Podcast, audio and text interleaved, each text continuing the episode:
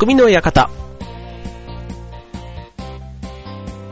川崎匠です。チョアヒョウ .com の協力でオンエアしております。はい、えっ、と、ゴールデンウィークもね、えっ、と、終わりましたということで、ね、えっ、と、今年のゴールデンウィーク、関東地方というか、えっ、と、千葉県は降水量がゼロということで、まあ、ゼロミリというか、降水がなかったというね、えっ、と、この4月の29日の、えー緑の日からのずっとあのね、えーそこからゴールデンウィークだとすると、えっ、と、この間、1日もね、えー一滴もって言っていいのかな？うん、降らなかった。降水なしというのは、50年ぶり。50年間の中でむしろ記録がないと言われているぐらい、あの、天気が良かったということなんですね。はい。まあ、5月5日子供の日はね、ちょっとなんかあの、前予報だとね、朝方降るだとか、ね、えっと、夕方ぐらいに崩れるだとか、ね、そういったなんか予報がね、ちらほらあったんですけども、結局一日ね、いいお天気でということで、結局このゴールデンウィーク予定があった方は多分ほぼほぼ予定通り行けたんじゃないかなというふうに思いますけども、はい、皆さんどんなね、楽しいゴールデンウィークでしたか？ということでね、はい、僕もね、あの5月5日は、あの劇団のね、みんなと、えっと、山にってきたんですね。のこぎり山っていう千葉県の、えっと、400メーター弱ぐらいの山なんですけども、以前に一回家族で行ったことがあって、うん。で、まあ、劇団のね、登山部みたいな、まあ、まあ、登山部というほどでもないんですけど、まあなんかね、そういう体で、ね、えー、まあ、ほとんどみんなね、登山自体はそんなにこう、学校で学生の頃って言っても中学高校の時とかになんか行ったかなぐらいな感じで、そんなにこう身近じゃないというところで、まあちょっと僕もそんなにこうね、えーベテランではないんですけども、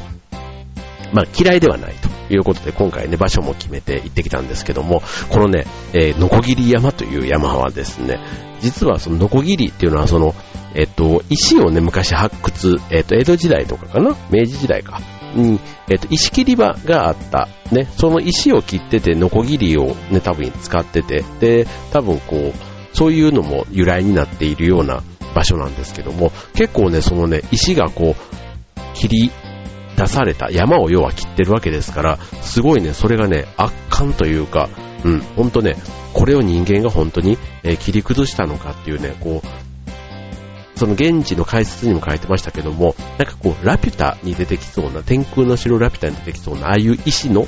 えー城というか、石の要塞のような、ね、そんな風にも見える、すごくこう、神秘的というか、なんか遺産、世界遺産みたいなね、なんかそういうのにもなりうるんじゃないかっていうね、そういうところの見どころがありの、あと日本寺、日本寺っていうのかな？うん。えっと、1300年ぐらいの歴史があるというね、そんなお寺に、すごい大きな、日本で一番大きな大仏があったりとか、ね、あと観音様は何メーターあるんだろうっていうね、もう何十メーターという高さの観音様があったりとか、結構そういうね、えー登山だけじゃなくて、えーこう、遺跡みたいなものをね、こう見見れる。だから自然の中のネイチャーミュージアムみたいなことも表現されてましたけども、まあそういった場所で、えーまあ満喫、えーハイキングというか登山兼、えー歴史のものにも触れてというね、そんなのに行ってきたんですけども、はい、それもね、非常にね、えー暗金炭と言いますけども、うん、意外とね、まあ、ただね、えー登山自体は意外とそのね、さっきの400メーター弱という、ゆえと、侮るなかれという感じで、そこそこね、こうね、盛り上がる場面があってですね、ほんと関東近郊に住まれている方で、だから家族でね、そういう山をちょっと行ってみたいという方には、かなりお勧めしたいなと。あとね、あの、ロープウェイなんかもあったりするので、もし、あの、下りとかね、もうちょっと疲れちゃったなという時だったら、ぜひ、ね、ロープウェイ利用してみたら、意外と、あの、1日がかりというか、そんなにこう朝早く出なくてもね、十分、あの、過ごせる楽しい山じゃないかなっていうふうに思いますね。はい。ということでね、まあちょっと、そうするとね、なんか、ハイキングとか、登山とか、なんかそういうテーマになりがちなんですけども、今日ね、その行った中で、えー、甲斐彩香さんというね、劇団のメンバーがいたんですけども、まあ、その彼女が、まあ、登山したらダイエットできるかな、みたいな話をしてたんですけども、いやいやいやいや、もうね、の、あの、登って降りた後は当然ね、よくみんなで頑張った的なそういうのでね、まあ、飲みに繰り出したわけですけども、当然ね、もうあの、普段よりは、自分に甘くなるというか、こんなに昼間頑張ったんだから、みたいなんでね、しこたま飲んで結局ね、えダイエット効果は全くないんじゃないかという、そんな感じではあったんですけども、はい、えー、っと、それでね、まあその話をしてた時に、まあ結局、ダイエット目的で、えー、登山をとかね、そういう風にすると登山自体が楽しめなくなると。うん、だから、まあ、登山、楽しいね、えー、ことをしたら、結果、えー、痩せた。みたいなね、そっちの方に持っていかないとダメだよね、みたいな話もね、えー、してたんですけども、じゃあそんなんでね、ちょっとふと、えー、家に帰ってきてパッと見た時に、えー、キッチンにココナッツオイルっていうのが置いてあったんですね。今全然話がね、ゴロッと変わりますけども、はい。で、ココナッツオイルってあの、最近すごく流行っててですね、えっ、と、僕はまだあんまりそんなにこう使ったことがないんですけども、えっ、と、このココナッツオイル、ね、いろんな効果が実はあるんですね。こう、ダイエットとか、あと美容とかね、えー、じゃあそのね、ココナッツオイルね、え、実際に使ってみたら、こんないいことあるよっていうことで今日のテーマ、え、ココナッツオイルでお送りしたいと思います。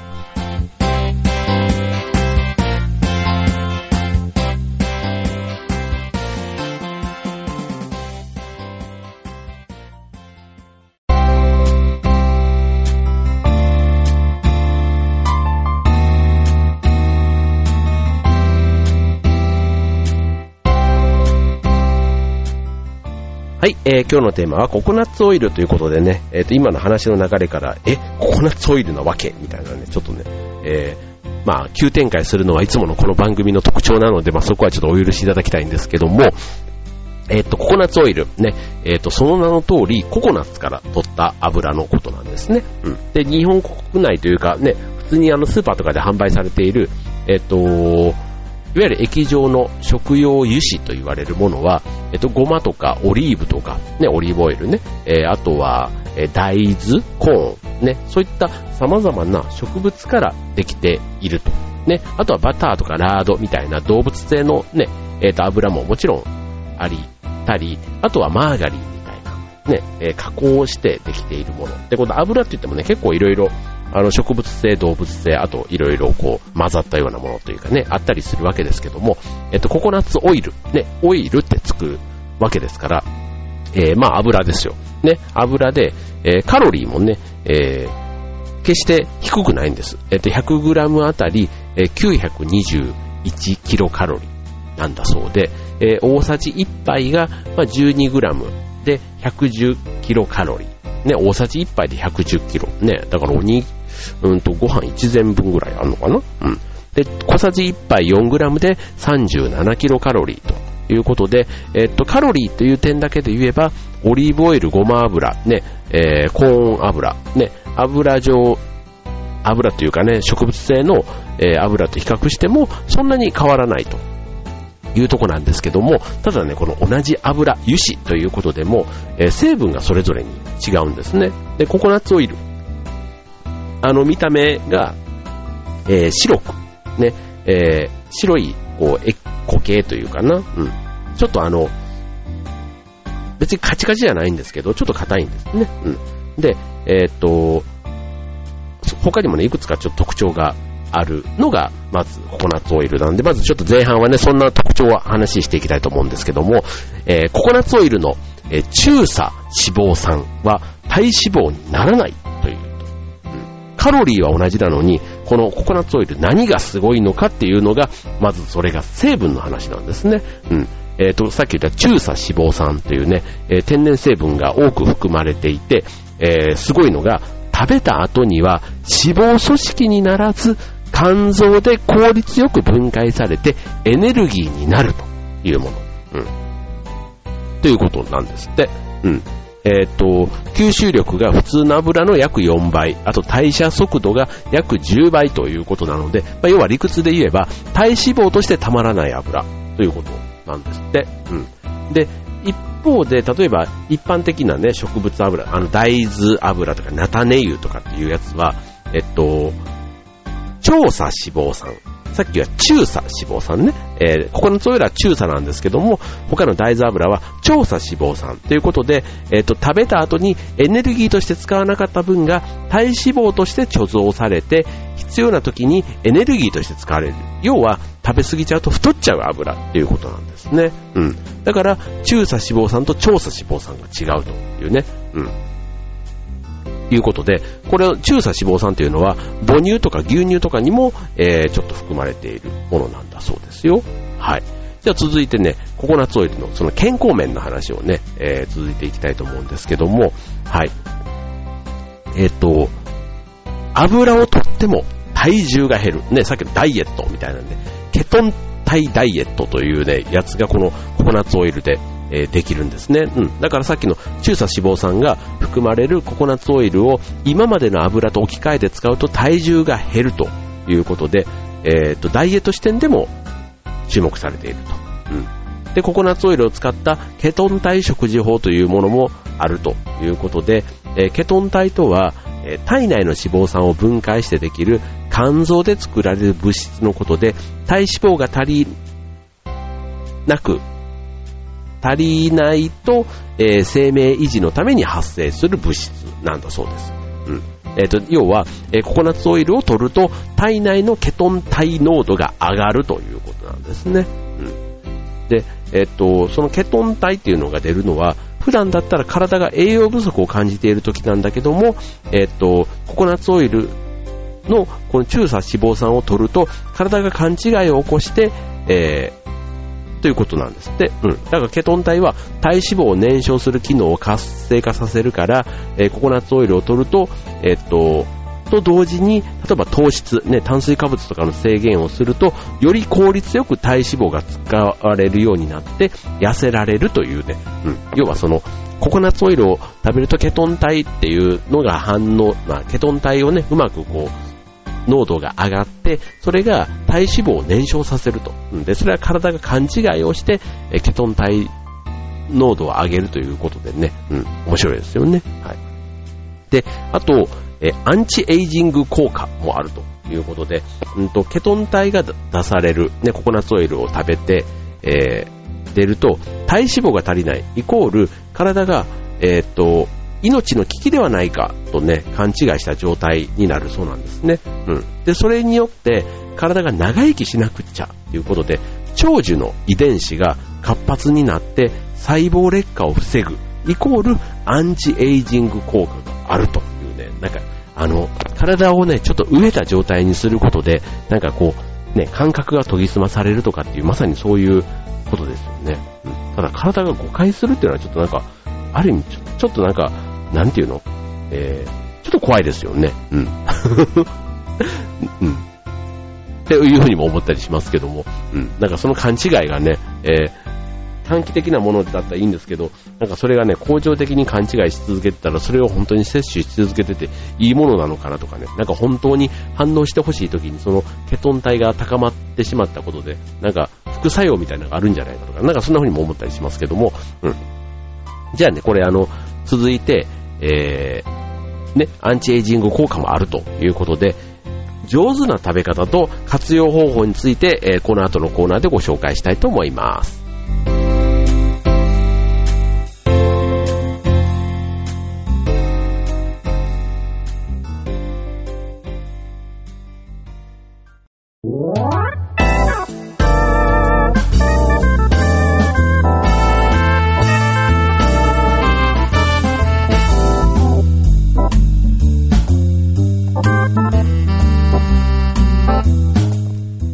はい、えーと、それでは続いては、えっ、ー、と、ココナッツオイルのおすすめ活用術ということで、えっ、ー、と、ご紹介いたします。はい、えっ、ー、と、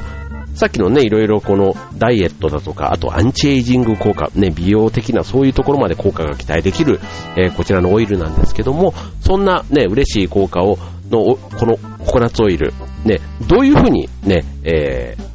利用すればいいのかということなんですが、えーまず、ストレートな一番ね、えー、王道なのは、そのまま飲むということで、うん、高いダイエット効果を期待する場合には、食事の糖質を制限して、なるべく炭水化物とか、ね、甘いものとかを控えて、ココナッツオイルを取るというのが正しい使い方と。うん。とはいえ、えっ、と、風味も良くて、美味しいココナッツオイルを美味しく食事の、ね、えっ、と、日常の食事に取り入れるっていうね、例えばあの油をね、これに置き換えてっていうのも、緩やかなダイエット効果は期待できるので、えっと、アンチエイジングみたいな、ちょっと長い意味でね、えー、体にこういう、なんちゅうの、えっと、刺激を、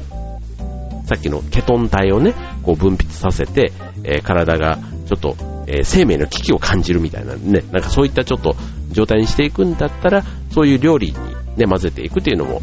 あるし、あと香りもね、ココナッツの香り。ね、えー、結構好みがあるかなっていう気はしますけども、うん。えっ、と、そういう香りの特徴を活かすというのもありますね。はい。ということなので、えっ、と、まあ、料理にもし入れるんだとすれば、うん、例えばこの甘い香りということだから、フレンチトーストを焼くときにね、えー、バターの代わりというか、油の代わりに、バターというかね、えっ、と、そういう時に使ってみたりとか、うん。あとは、ね、クッキーとかのね、そういったところでも使える。うん。あとトーストとかね、パンケーキとかのあのバターの代わりに、ココナッツオイルなんてはいいかもしれませんね。はい。あとは、えっ、と、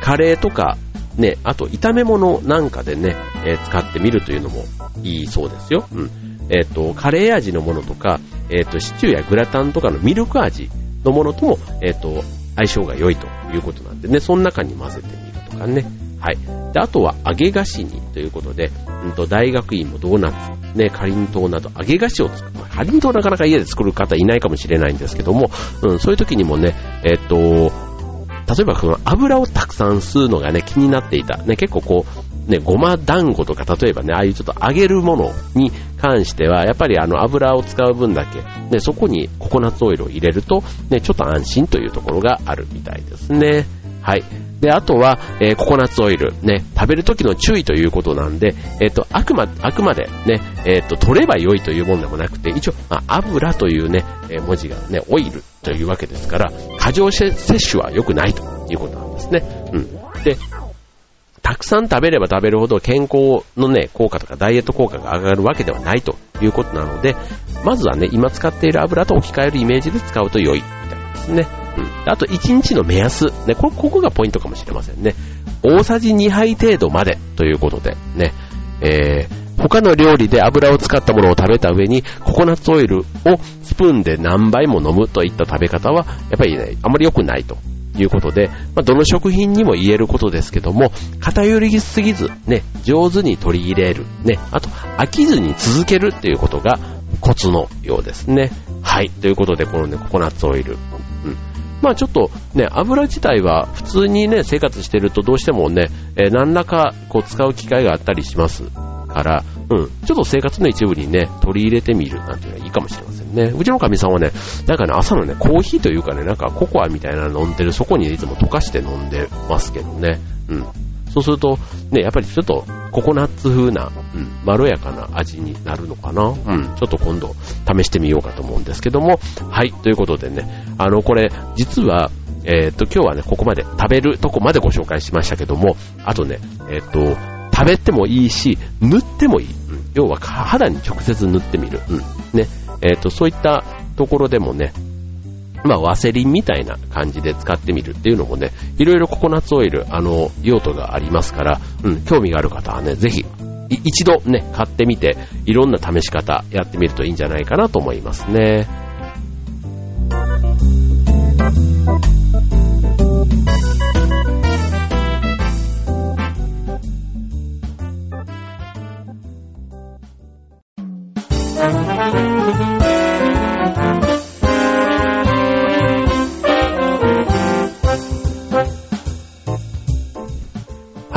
今週の匠の館終わり近づいてまいりました、と。ね、えーと、まあ、ゴールデンウィーク終わりまして、ね、えーと、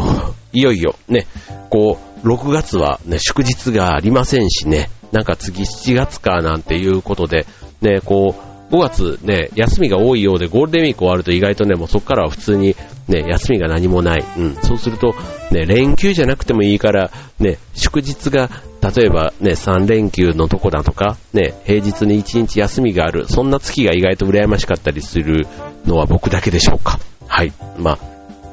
ね、ゴールデンウィーク、まあ楽しい、ね、買った分、その分がね、まあどうしてもちょっとね、えー、普段の仕事や学校が始まると、ちょっとその反動というかね、ギャップにちょっと体がついていきませんっていうのはね、まあそれもね、えー、言うだけ愚痴だったらね、ぜひ言わしてよっていう気分にはなりますけども、はい。まあ明日からね、えー、仕事の方ぜひね、えー、新規一点頑張っていきましょうというところですけども、はい。